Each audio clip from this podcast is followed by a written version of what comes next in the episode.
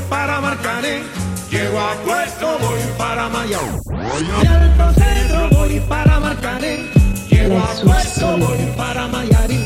De Alto Centro voy para Marcané. Llego a Puerto, voy para Mayarín. Bonjour à tous et bienvenue dans le Money Time, l'émission où l'on traite le sport depuis notre canapé. Au sommaire de ce mardi, Luka Modric, Ballon d'Or 2018. Au événement de la semaine, on reviendra longuement sur le sac de Luka Modric et le classement assez étonnant pour euh, quelques membres de cette année. On parlera également de Rudy Garcia, qui commence à être pointé du doigt du côté de l'OM, le premier accro du PSG en ce qui concerne la Ligue 1, et on terminera avec de la NBA et Frank Tilikina pour qui ça va pas trop actuellement.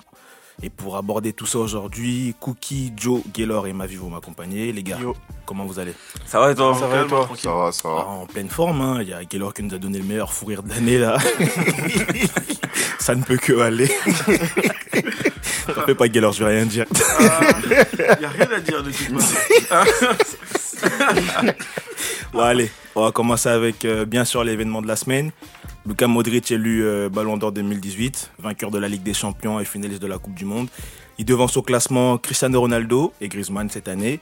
Son sacre était attendu, donc vous me direz que c'est logique. Cookie, on commence avec toi Ah, pour moi, c'est logique. hein. Modric, euh, moi, je le, voyais, euh, je le voyais premier, je le voyais remporter le ballon d'or.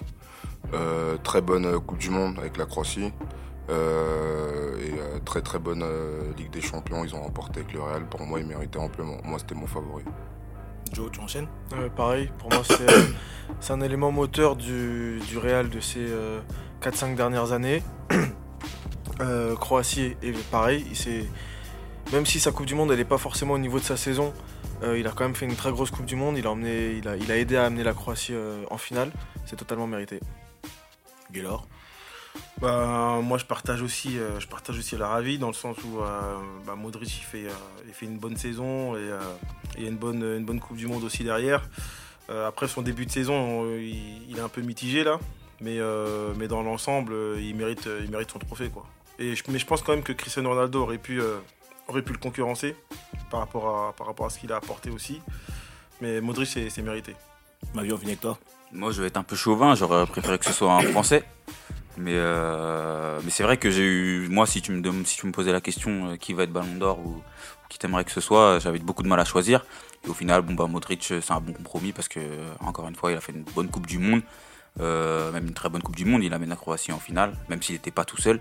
Et il fait une bonne saison avec le Real. Il gagne la Ligue des Champions. Donc, euh, au final, euh, c'est le, choix du- c'est le choix du milieu. c'est choix- Ça, c'est juste. En parlant de chauvinisme, la grosse surprise, elle vient du côté de Raphaël Varane, seul joueur auteur de la saison parfaite, on dira. Euh, il remporte la Ligue des Champions et la Coupe du Monde en 2018, et pourtant, il n'est que septième. Comment est-ce qu'on peut justifier ça? Euh, déjà, moi, je pense premièrement parce que c'est un défenseur. Je pense que ça doit être euh, le, premier choix. Après, moi, je pense que septième, c'est vraiment dur. Parce que Varane, c'est avec le Real, il, bah, a remporté la Ligue des Champions. Si on se fie vraiment aux catégories, au choix du Ballon d'Or, c'est palmarès collectif, individuel. Et euh, sur ça, il n'y a rien à dire. Donc, euh, se retrouver septième, je trouve que c'est- assez difficile. Mais je pense vraiment que ce qui le plombe, c'est qu'il soit défenseur. Sinon, il n'y a pas, pas d'autre raison. Puisque Griezmann, euh, dans le secteur offensif avec la France, il a apporté, il a gagné l'Europa League avec la Ligue- avec euh, l'Atlético Madrid. Pour moi, c'est pas euh, c'est pas un élément important pour, pour le Ballon d'Or. Donc euh, Varane, il a il a de quoi de, il a de quoi s'en mordre les doigts. Ouais. Donc, euh, Vous êtes d'accord avec lui C'est le Ouais. poste qui fait ça moi, moi je, vais, je vais reprendre un petit Il peu. fallait sur- boire du thé aujourd'hui. hein. ça ronronne beaucoup là. C'est à cause de ce qui s'est passé un peu avant. Là. Il a encore du mal à avaler Ouais, la pilule. faut que ça passe. Bref, pour, pour revenir sur le sujet, je- moi aussi je pense que c'est un petit peu, un petit peu dur par rapport à, par rapport à Varane. Après, euh, je le voyais pas non plus dans, les trois ou les, voire les quatre premiers, puisque euh, c'est vrai qu'au niveau collectif, il, est sur tous les trophées. Les trophées majeurs, il, les- a gagnés, que si c'est la Coupe du Monde euh, ou la, Ligue des Champions. Mais après, en, tant que joueur euh, individuellement, c'est quelqu'un qui a, réalisé des performances, inconstantes. Donc je pense que c'est plus dans ce sens-là qu'il qu'il a- qu'il a- qu'il est arrivé Ouais, huitième. mais, mais septième, septième, mais Septième. au-delà de ça, je te trouve un peu dur parce que sa Coupe du Monde, il n'y a pas grand-chose à lui dire en fait. Je ça, en pense fait. Que, je pense que sur sa fin de saison, Euh, avec la Coupe du Monde, il a fait une Coupe du Monde de patron. Euh, il a fait fermer beaucoup de bouches parce que beaucoup disaient que sans Sergio Ramos, etc. Là, il a prouvé que c'était lui le patron de la défense euh, de l'équipe de France. Et, euh, et, euh, voilà, je pense que là, tu as, été un petit peu dur. Après, je suis, je suis d'avis quand même que c'est aussi lié à son poste. Mais sur sa fin de saison, on n'a pas grand chose à lui dire. Donc, septième, je trouve ça un peu. euh, un petit peu. Oui, mais ça, ça, ça se joue pas que sur la fin de saison, parce qu'en en Ligue des Champions, il a, il a pas toujours été bon, euh, Varane. Après, c'est vrai qu'il fait une Coupe du Monde, il y a, y a rien à dire, c'est la vérité. Mais euh, moi, j'ai regardé des matchs de Liga et j'ai vu des, des matchs de Ligue des Champions. Il fait un coup, il fait un bon match, un coup, il fait un mauvais match, et, c'est peut-être qu'il lui a apporté défaut. Après, c'est vrai que le fait d'être défenseur, c'est assez compliqué. Gardien, défenseur, etc., ça c'est compliqué pour, pour, pour remporter un ballon d'or ou être bien classé. Mais euh, je pense que sa septième position, euh, il la doit surtout à, bah, son, à son inconstance au, au niveau de ses performances. Bon, Après, moi, euh, je trouve que c'est quand- même quand même dur parce que on parle parle de poste. Buffon et Buffon et Neuer sont gardiens. En 2006, en 2010, ils respectent. Non, en 2014, pardon, ils, gagnent la Coupe du Monde. Ils arrivent deuxième. Pourtant, ce sont des gardiens. C'est ça, c'est pour ça. Moi, je trouve que la place de, de, numéro 7 à, ce classement Ballon d'Or, est totalement injustifiée. Et il paye peut-être un peu son manque d'image forte, son manque de caractère, si je, peux, si je peux dire ça. Mais ça suffit pas. Moi, pour moi, si tu es un joueur euh, qui a été aussi important que Varane à la Coupe du Monde, comme l'a souligné Joe, euh, je rappelle quand même qu'avant la Coupe du Monde, on doutait de notre charnière centrale. Le mec, il est arrivé, il a rassuré tout le monde dans l'épreuve majeure, euh, le rêve de tout footballeur. Il a réussi à gagner, le, titre et en plus de ça, être un excellent défenseur, en tout cas durant cette compétition-là, là où on l'attendait. Rien que pour ça, je pense que, je pense que ça méritait au moins une place sur le podium, d'autant plus qu'il a gagné la Ligue des Champions. Et franchement, quand tu es un joueur et que tu gagnes la Ligue des Champions et la Coupe du Monde, même si c'est pas logique et que ça tombe pas de son sens, bah, quand tu fais des perfs comme, Raf- comme euh, Varane, il a fait au moins en Coupe du Monde, tu mérites au moins d'être sur le podium, tu vois. Sachant que, franchement, moi, pour moi, cette année, moi, j'avais vu un, un podium 100% madrilène, de, enfin, Real. Et, euh, et là, quand tu vois que justement Griezmann, il arrive troisième, bon, il a fait une grosse Coupe du Monde, il a gagné, il a gagné l'Europa League, mais c'est que l'Europa League. Ouais, et parce que, voilà. en vrai, moi, je suis d'accord avec lui. Et, et Raphaël Gaylor, Varane, il fait triplé aussi. Ouais, Gaylor, tu parlais de performance de, de Varane, qu'il était inconstant ou quoi, mais à la fin, on regarde les titres. Sur ça, il a, il a, il a, il a gagné ce qu'il fallait. Si on parle de Griezmann encore, on va dire, je reviens tout le temps sur lui, mais c'est important. Euh, S'il s'est retrouvé en Europa League, c'est qu'en Ligue des Champions, son équipe, elle avait pas le niveau. C'est- Ça, je suis tout à fait d'accord Alors, avec toi. voilà. Moi, par rapport au classement de Griezmann, euh, c'est un joueur que, que j'apprécie énormément. Et je pense euh, que c'est un joueur qui est, qui est protégé aussi euh, médiatiquement.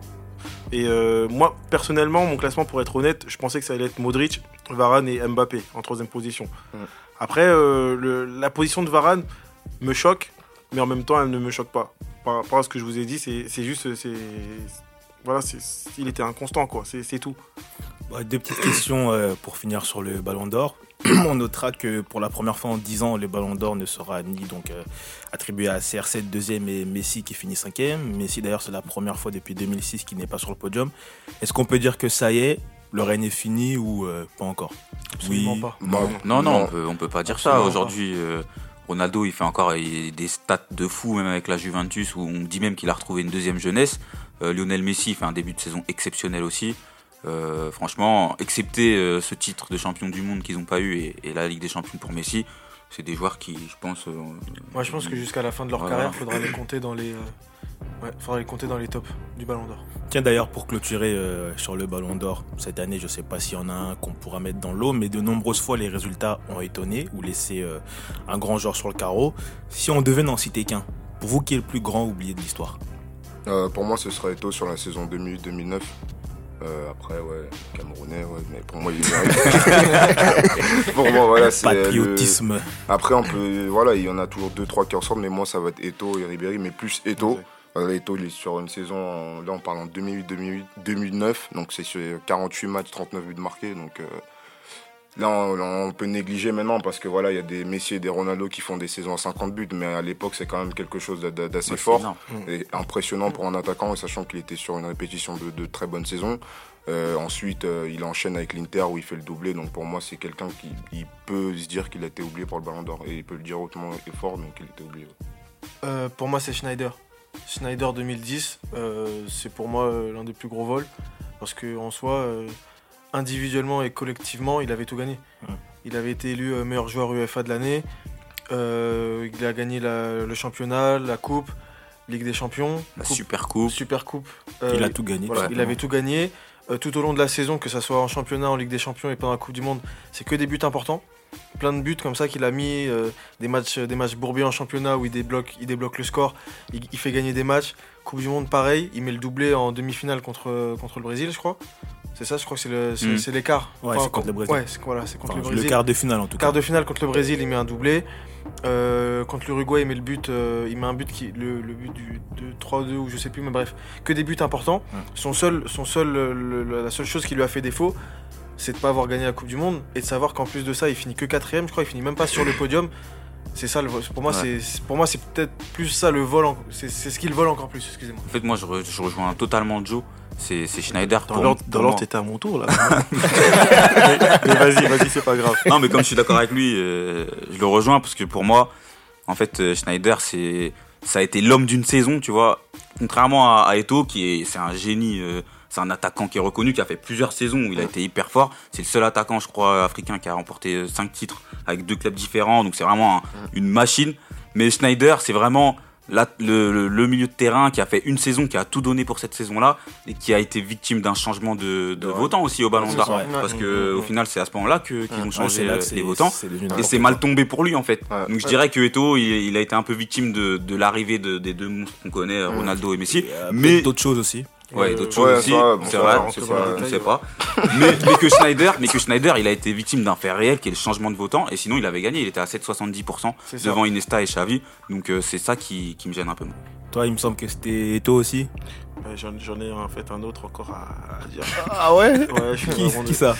Zidane. Zidane Franchement, Zidane. euh, Zidane a le- été oublié Zidane, le deuxième, le deuxième ballon d'or après sa Coupe du Monde, pour moi, il devait l'avoir. Ouais, En mais 2006. Celle où, euh, Ouais. celle où, euh, Quand il met un coup de boule, l'a Ouais, ça c'est Ouais. quand. Après, c'est c'est vrai qu'il met, que, c'est vrai voilà, qu'il il met le coup de boule. Il met le coup de boule, mais pour moi, il le mérite. Il le Ah, mérite cette année. C'est le pro- Après, c'était son problème. à Zidane en 2000 aussi, il aurait dû l'avoir, mais bon, il a marché sur un adversaire. Donc, euh, Mais respectez. Zidane quand Non, même. Ah non, non, non Zizou. Sachez qu'on respecte Zidane. pense qu'il- Oui. Je pense qu'il aurait, Sachez qu'on respecte. Zidane. Zidane, c'est le GOAT. Mais comme, comme tout être humain, il a des défauts. Non, c'est vrai. Après, tu peux pas mettre un ballon d'or qui a mis un coup de boule en C'est finale. c'est ça. dans l'image, c'est pas bon. Bon, allez, on va Zidane, il faut clôturer. faire l'exception. On va clôturer le ballon d'or. On va passer au sujet suivant. Si vous avez des choses à dire d'ailleurs concernant le ballon d'or, n'hésitez pas à le faire avec le hashtag MoneyTime Podcast. Comme je le disais, on change de, sujet- et on passe à la Ligue 1 et un club qui n'était pas du tout concerné par le ballon d'or. Qui est trop Humilié. glou. hein. Humilié à Francfort 4-0 en Europa League et auteur d'un triste 0-0 euh, contre Reims dimanche. L'OM vient de finir une bien triste semaine, mais surtout, l'OM déçoit en ce moment. Euh, on a beaucoup tapé sur les dirigeants, on a tapé sur les joueurs, mais quid de Rudy Garcia? Qui est de plus en plus, en- de plus, en plus pointé du doigt par les supporters. Certains d'ailleurs ont tagué à la commanderie euh, réclamant son départ au passage. C'était moi le tag. Bah, du coup, Tiger répond. Ah, c'est j'ai mal, hein. Euh, franchement, Marseille, c'est euh, très grave qui- ce qui se passe avec Rudy Garcia. Donc là, Marseille sur un bilan de 8 victoires, 9 défaites. Donc ça veut dire clairement ce qui se passe. 35 buts encaissés. On n'est même pas encore en janvier.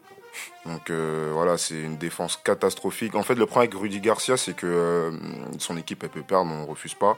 Mais par rapport aux autres, aux autres grands clubs de Ligue 1, quand on peut, voir Paris, Tourelle, il est arrivé, on ressent directement la patte de l'entraîneur. Euh, peut-être, peut-être Lyon un peu moins avec Pep Genesio, mais c'est que voilà, ces joueurs ils essaient de se débrouiller un peu devant avec euh, Depay, etc. Traoré, ça marque, même si on ressent pas le jeu de, Pep Genesio, mais ces joueurs ils se débrouillent.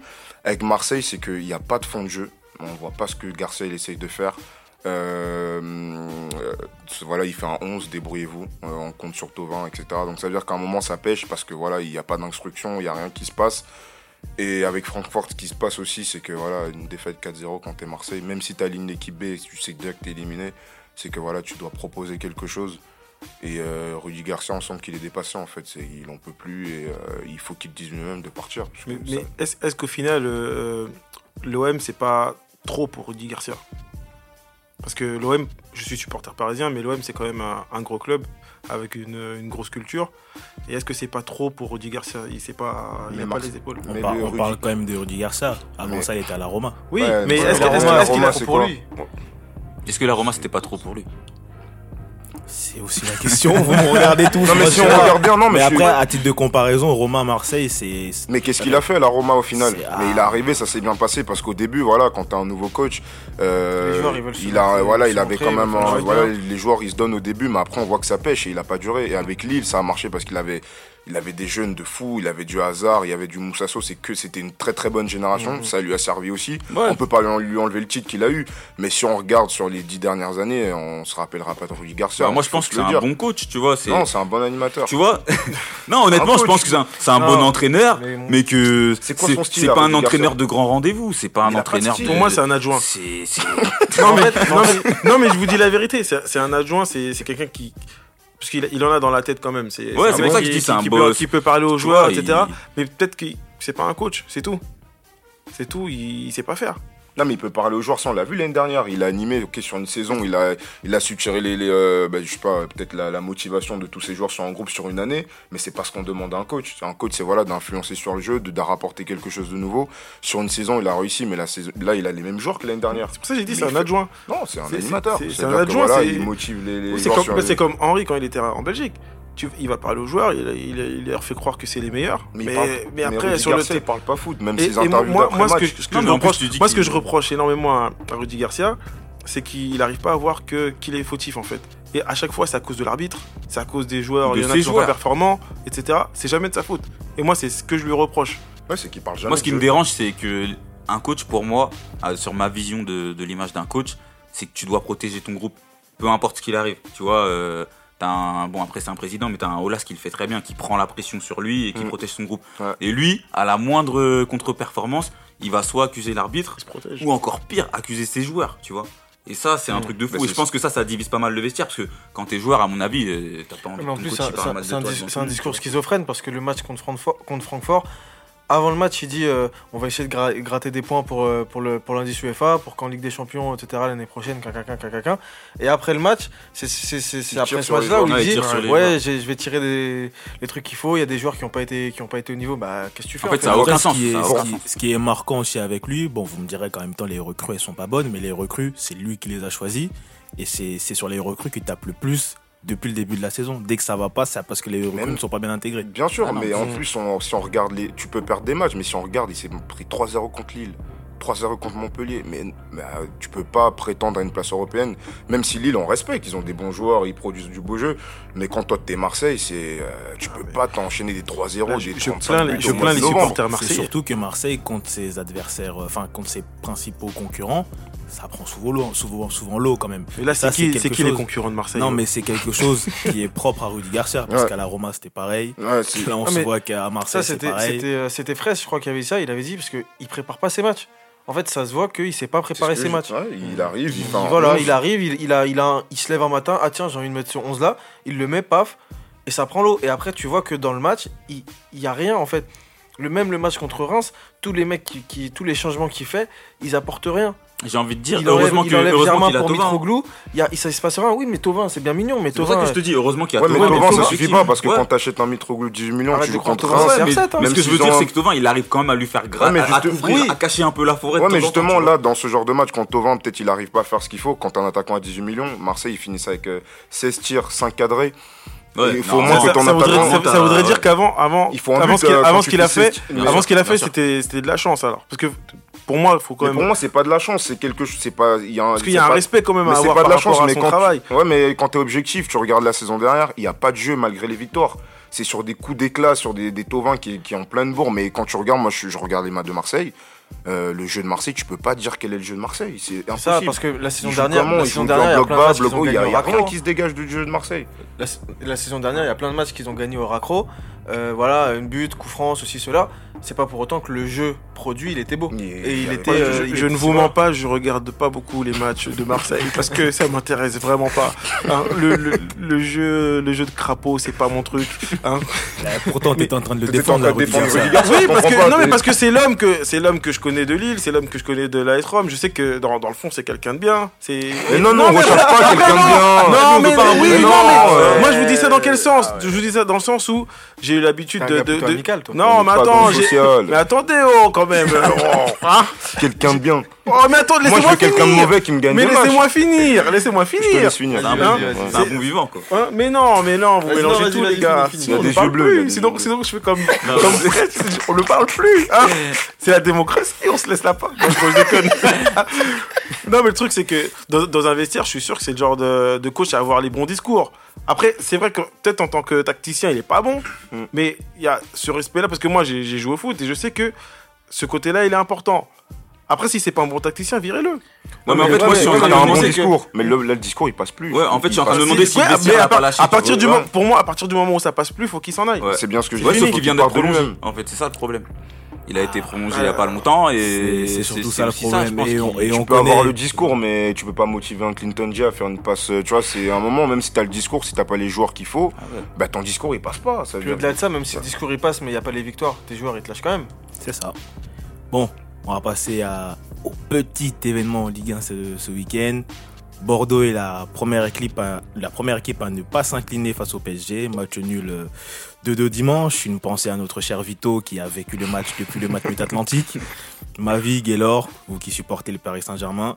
Euh, après la belle victoire contre Liverpool, ce match nul, euh, il est anecdotique, on va dire. Fallait bien que ça arrive un jour, euh, de toute Ouais, façon. moi, pour moi, on va dire qu'il déjà fallait bien que ça arrive un jour, je pense. Après, j'aurais pas été contre gagner toute la saison, mais pas rêver, tu vois. Et, euh, et en plus de ça, on va dire qu'il tombe plutôt bien parce qu'il tombe sur une semaine où les joueurs, ils ont quand même fourni un effort qui est pas négligeable euh, contre Liverpool.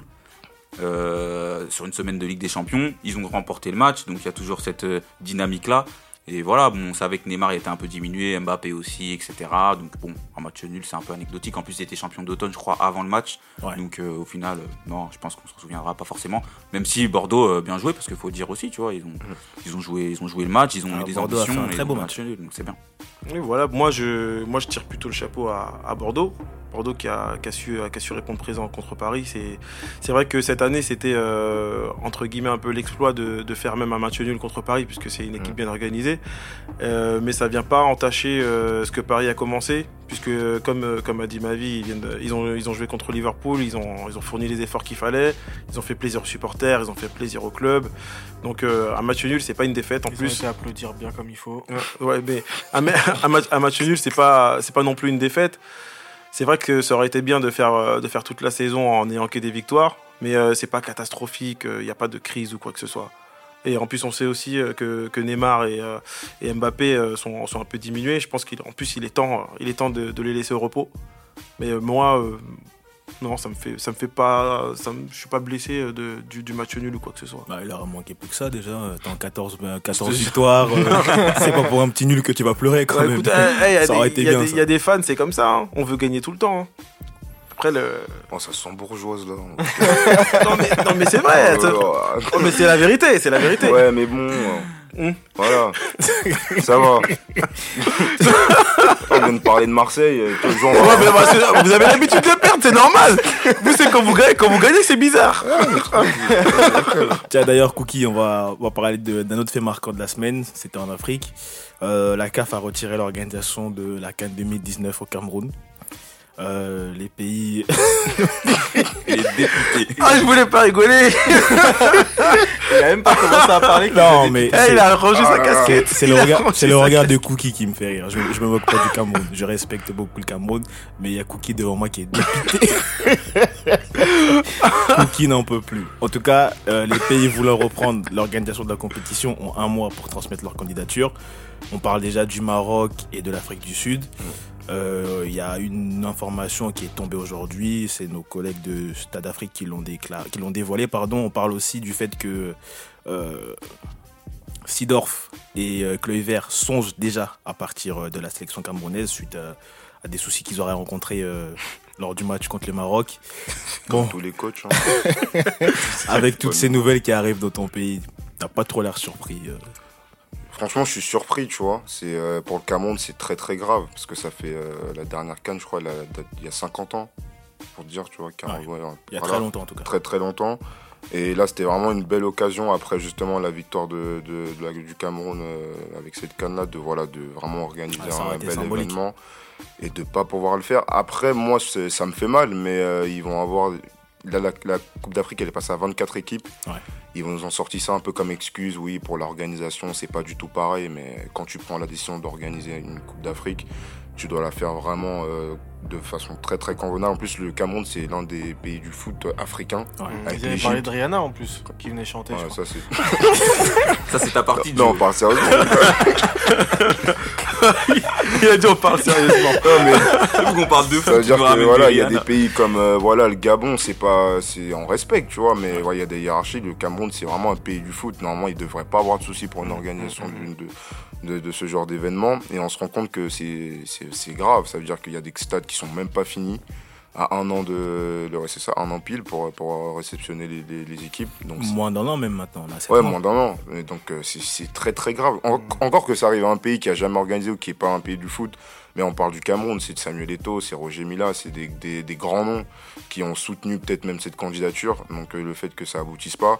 Mais là, apparemment, ils vont essayer de reporter pour la prochaine canne pour que le Cameroun euh, essaye de mieux se préparer. Mais je pense que c'est un petit pansement pour. euh, Mais bien sûr, mais Voilà, bien sûr. mais Honnêtement, moi, moi, moi, ça me fait mal parce Ouais. que c'est encore, encore en Afrique que, ces passe, événements se passent.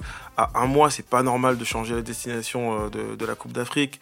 C'est moi, je suis, je suis déçu quand même pour les Camerounais parce que, euh, parce que comme, euh, comme tu l'as dit, le, le Cameroun, c'est une, c'est une grosse nation du foot, même euh, en Afrique et pour moi, même mondialement. Mondialement, c'est une grosse nation du foot et c'est euh, c'est une vraie déception euh, bah, de savoir que voilà, euh, c'était fait pour que ce soit là-bas et euh, ils, ont, ils ont sûrement dû avoir du budget pour, pour construire bien les sûr, stades bien sûr. et, et ils ont eu du temps et on sait pas, on sait pas ce qui s'est passé et puis à un mois, eh ben ça, ça fout la honte, ça fout une certaine honte. À 7 mois plutôt. Pardon? 7 mois. Ouais, c'est pardon. À 7 mois, ça fout, euh, ça fout un peu la honte de se dire, euh, voilà, euh, c'est un peu de la pagaille, quoi. Ouais. On l'organise, on l'organise au Maroc et en Afrique du Sud. C'est, c'est n'importe quoi. Moi, je pense que. moi, Ouais, excuse-moi, couper, Kevin. mais euh, moi, je trouve que euh, c'est sévère quand même comme décision Ouais. de, de la retirer complètement Ouais. parce qu'on on aurait pu la faire sur deux pays, par exemple. sur le. Cameroun et sur un sur autre. le Cameroun et sur Mhm. un Ouais, autre bien pays. sûr. c'est- Euh, tu sais, juste à titre de comparaison. l'Euro, on est passé à 24 en 2016. Mm. Avant ça, c'était une compétition à 16 pays. Et en dehors d'une Coupe du Monde, chose que très peu de pays ont organisée, personne n'a fait une compétition de football avec autant d'équipes. Donc on- après, on connaît les difficultés d'infrastructure en Afrique, même si moi, j'aime pas trop cette excuse-là. On aurait pu la faire sur deux pays. Donc on sanctionne le Cameroun comme ça, entre guillemets. Moi, je trouve que c'est sévère. Ouais, c'est très sévère, c'est sûr. Euh, Après, le, le- le- le- tu compares un peu avec l'Europe, c'est que euh, les, les pays africains, en fait, ils se mettent à construire les infrastructures quand ils sont nommés pour, euh, pour les événements, que ce, même pour le foot ou d'autres, ouais. ce soit le basket, hein, on va construire. Alors qu'en Europe, c'est voilà, c'est des stades qui sont déjà présents. Donc quand ils vont avoir justement cette candidature, ils vont juste à, ils ont juste à rénover en quelque sorte. ouais. Donc là, c'est vraiment reconstruire. C'est en fait, c'est changer le pays. hein, il faut le dire parce que c'est dans des villes où il n'y a pas, il y a pas de stade, il n'y a pas de C'est sûr, route. mais c'est sûr, mais pourquoi, pourquoi part, ne pas prendre, quel- pourquoi ne pas quelque- prendre l'exemple, par exemple, de, de l'Afrique du Sud qui a su le faire? Ah, mais parce que c'est un pays déjà. Là, on parle de. Là, après, ça rentre euh, dans un contexte hors foot. L'Afrique du Sud, c'est un pays déjà qui est. Ouais, je sais, mais, mais, mais, mais, je même ça- en je dis ça dehors dans de quel ça. sens? Je dis ça dans le sens où quand, quand tu organisais, euh, quand tu, tu t'es candidat pour organiser un, un événement majeur comme cela, bah, prends exemple sur ceux qui, qui ont déjà organisé. Même si il n'y a pas les mêmes moyens, mais déjà Ah, prendre, l'Afrique prendre du la Coupe du même Monde, en, même en je dehors de ça, Ah ouais, même en dehors de ça, je suis désolé. euh, c'est que c'est aussi de la faute de la CAF quelque part. Comment tu peux attribuer une compétition à un pays où il n'y a pas les infrastructures? Vous me direz que oui, mais bon, le Cameroun n'est pas le seul, ok. Mais comment tu peux donner la compétition à un pays qui apparemment n'a que deux ou trois stades valides Bah, tous les Ouais. pays africains, c'est le cas. hein. À part Ah bah, si je parle pas, je parle pas des pays du Maghreb, mais que ce soit tous les pays qui ont organisé la Cannes, ça s'est passé comme Eh ça. ben, dans, ces construit. cas-là, dans ces cas-là, qu'on fasse une charte, vous n'êtes pas prêt, vous, vous, vous, vous, vous- vous postulez pas, point. Même si ça Ouais, doit. mais si ça vous êtes pas prêt et vous le faites. Et, Vous le faites, et puis bon, voilà, le président de la CAF, c'est un Camerounais, qu'est-ce que vous voulez Il a soutenu son pays, on sait très bien comment ça se passe. Ça veut dire que Eto'o, il a dû, on, on va le dire clairement, les grands noms ont dû appuyer le projet, parce que dans l'organisation, c'est les, le Cameroun, c'est un grand pays qui manquait franchement à la Cannes. Et ça tombait bien, ils ont gagné, donc ça pouvait enchaîner sur un truc. Ils l'ont pas fait, euh, c'est une honte. Donc euh, le Cameroun, j'espère que ça va changer l'histoire, mais euh, le Camerounais n'a jamais honte, faut le savoir. Donc, Non, mais ça, Ça ça, va ça rien sera, sur- changer. ça sera sûrement une leçon. Ça sera sûrement une leçon. Parce que là, c'est- quand même beaucoup d'argent qui est perdu pour le pays aussi. non, non, non, t'inquiète. Bah, quand même, bah, quand même, quand même. Quand même. C'est c'est une grosse compétition, la CAF. Donc il y a, y a de l'argent qui est perdu. Euh, la canne, pardon. c'est c'est- Bon, je vais pas dire des trucs, j'ai ma famille encore au Cameroun, mais t'inquiète pas pour ceux qui vivent, c'est il y a un budget qui est décoffré pour ça, pour euh, les si les stades sont pas construits, c'est que l'argent n'a pas été utilisé à bon escient. Et voilà, ils pourront avoir. Mais ils s'en foutent. Il faut chercher la taupe. Il y en a pas, mais ils s'en foutent. Bon, allez, Gaylor, on veut pas de soucis. On veut, on veut- on veut te garder parmi nous. Gros incident on va, diplomatique. on, va, on va changer de sujet. On va terminer avec euh, la NBA. Annoncé comme un crack à son arrivée dans la ligue la saison dernière, euh, il s'avère plutôt, euh, ça s'avère plutôt compliqué pour Frank Ntilikina. La semaine dernière, il s'est distingué en réalisant deux matchs exceptionnels, zéro point, zéro passe décisive, zéro, euh, zéro interception, bref, deux rebonds en deux matchs. Dimanche, il n'a même pas joué face aux Bucks. Des rumeurs parlent même d'un départ pour lui. Ntilikina a déjà atteint ses limites selon toi, Joe? En fait, je pense pas. Je pense que bon, c'est sûr que quand on voit la ligne des stats, euh, deux, deux rebonds en deux matchs, non, deux assists, enfin bref, en, deux matchs, c'est ridicule. Pour un joueur NBA, c'est une honte. Sachant qu'à chaque fois, il joue 15, 14 minutes, c'est quand même, t'as le, temps de- le de stater un petit peu. Euh, donc ouais, quand tu regardes ça, tu dis le petit, il est pas prêt. Il est pas prêt, euh, il est encore trop, trop scolaire. Trop, enfin, quand je dis trop scolaire, c'est-à-dire qu'en fait, il veut trop suivre les systèmes. Tu vois, le coach, il lui dit tu vas à droite, tu vas à gauche, tu fais ça. Il le suit, tu vois. Et en fait, je pense qu'il pas, il a pas ce côté euh, je prends les risques. Il, veut, il prend pas de risques en fait dans son jeu. Il, défend bien, il a, des- il a un bon potentiel défensif. Mais ça suffit pas en fait. Et Bah, ça suffit pas. s'il est, je sais pas, il est meneur. Il est euh, meneur, Ouais, il est meneur, et- il est meneur, c'est ça. Ça veut dire que normalement, Il t'es est un. censé créer. Voilà, c'est ça, c'est toi qui dois créer, c'est toi qui dois, qui dois donner le ballon, qui doit distribuer, mais il n'y arrive pas, il est encore trop timide. Euh, il est encore trop timide et c'est ce qui lui, c'est ce qui lui fait défaut, euh, c'est ce qui lui fait défaut actuellement. Après, il est encore très très jeune, il a que 20 ans et euh, pour savoir, il est plus jeune que certains rookies de cette année. Donc ça veut dire qu'il y a encore une certaine Mm. marge de progression malgré tout. On parle d'un départ, on parle d'un départ aux Suns, aux Nets, aux Magic. Je pense que ça peut lui faire du bien de partir parce que là il rentre dans un j'ai l'impression qu'en fait il rentre dans un mauvais cercle dans un mauvais cercle, euh, cercle vicieux c'est à dire que en fait pour réussir pour s'en sortir entre guillemets il doit rentrer des shoots prendre des risques mais il a peur de prendre des risques. Ça veut dire que tu t'enfonces parce que plus tes matchs sont mauvais Ouais. plus tu t'enfonces tu veux tu En vois plus, tu perds de la confiance. c'est ça et- tu perds en confiance ça veut dire que moins t'es en confiance et moins t'as peur de tu vois plus t'as peur de prendre des risques. À titre de comparaison on va dire que euh, voilà euh, Verratti on lui a jamais appris à dribbler 5 joueurs devant sa surface. Tu vois ce que je veux dire? Pour sortir le ballon. Bah ça c'est des trucs c'est des, des- c'est des gestes que tu fais quand t'es en confiance et malheureusement Franck en ce moment il a, il a, il a pas confiance en lui on l'a vendu en crack C'est ça, Ça, en fait. euh, moi, euh, c'est vrai que j'interviens très rarement quand ça parle de basket. Ma vie, mon clair. Voilà. Mais c'est vrai aussi que c'est vrai aussi que non, c'est vrai aussi que que non, c'est un sport qui m'intéresse et c'est vrai que ce ce Franck là en question euh, quand il a quitté, je crois qu'il était de, il était de Strasbourg. Ouais, il était de. Strasbourg. Ouais, bah quand tu vois, bah regarde, tu vois, j'ai retenu parce que c'est vrai qu'il l'a annoncé. Enfin moi en tout cas, l'image que j'ai eue de lui, c'était vraiment le crack. euh, qui allait en NBA, qui était drafté et qui allait tout niquer là-bas, tu vois. Excuse- Excusez-moi du terme, mais c'est un peu ça, tu vois. Et, euh, et euh, c'est vrai que là, de constater qu'il, en termes de ses lignes de stats et tout, était assez faible, ça m'a, je, me suis dit que c'était peut-être un flop en fait. Mais euh, Joe, t'as bien fait de préciser que comme c'était un très jeune joueur, ça pouvait, ça pouvait être amené à changer, donc on sait pas. Ouais, mais après, le, le problème, c'est que la NBA, ça va vite dans les deux sens, en fait. Et euh, ça, peut, ça peut aller vite dans les deux sens, dans le sens où là, il, il peut changer de club et aller mieux, tout comme euh, il peut rester. S'enfoncer. voilà, tout comme il peut rester Knicks et s'enfoncer. Et c'est pas ce qu'on veut pour nous, pour nous, déjà pour les jeunes joueurs là-bas et pour Et nos, pour nos Français surtout. Pour nos Français, voilà. Ah, donc euh, Franck Tilikina, si tu nous entends, on espère quand même que tu vas t'en sortir. Hein. Tu, tu, fais, Force tu représentes la France ça NBA, bien. donc euh, voilà. Sache que le NBA t'encourage. Bon, les gars, Le NBA est en le, le- le Money Time, le Money Time t'encourage. Je suis tellement perturbé par tes mauvais matchs que voilà. oh là là Après, on se plaint qu'on lui met trop de pression et toi, t'es là, tu l'enfonces. Non, C'est mais sérieux, c'est parce que ça me fait mal. Ça me fait mal, Non, honnêtement, mais ça c'est me vrai qu'après, voilà, tu vois, il a eu sa tête sur l'Empire State Building et tout. C'est il- ça, c'est ouais. Il y a eu une certaine, une grosse hype une, une grosse autour attente. de lui, grosse une attente. grosse attente, et il a pas, il, pour l'instant, il est pas au niveau. New York, c'est. C'est New York quand Voilà, même. la ville de New York, déjà, c'est New Ouais. York. Donc, euh, en plus, les Knicks, c'est un gros club, c'est un- c'est une grosse franchise historique. Une franchise, pardon. C'est une franchise historique, donc voilà, ça, ça, ça met une certaine pression. Cela fait une Pogba. hein. Non, mais après, l'avantage, c'est que le sport, tu peux toujours te. Ouais, c'est ça. Et Mbappé l'a dit, on parlait pas d'âge. Ouais. Non, mais tu, peux toujours inverser, tu peux toujours inverser la tendance. je pense. Bon, allez, en tout cas, on lui souhaite d'inverser la tendance. C'est fini pour aujourd'hui, déjà. Je vous remercie de m'avoir accompagné tout ce temps que vous êtes, spécialement Gaylor. Tu m'as beaucoup fait rire. Meilleur recrue. Sache-le, t'es, le, eh, t'es mon préféré. Ah ouais, je suis jaloux. T'es mon préféré. Chers auditeurs, je vous remercie de nous avoir écoutés comme chaque semaine et je vous dis à mardi prochain. Ciao. Bonne soirée à Mardi. tous. Allez. Salut. Bye.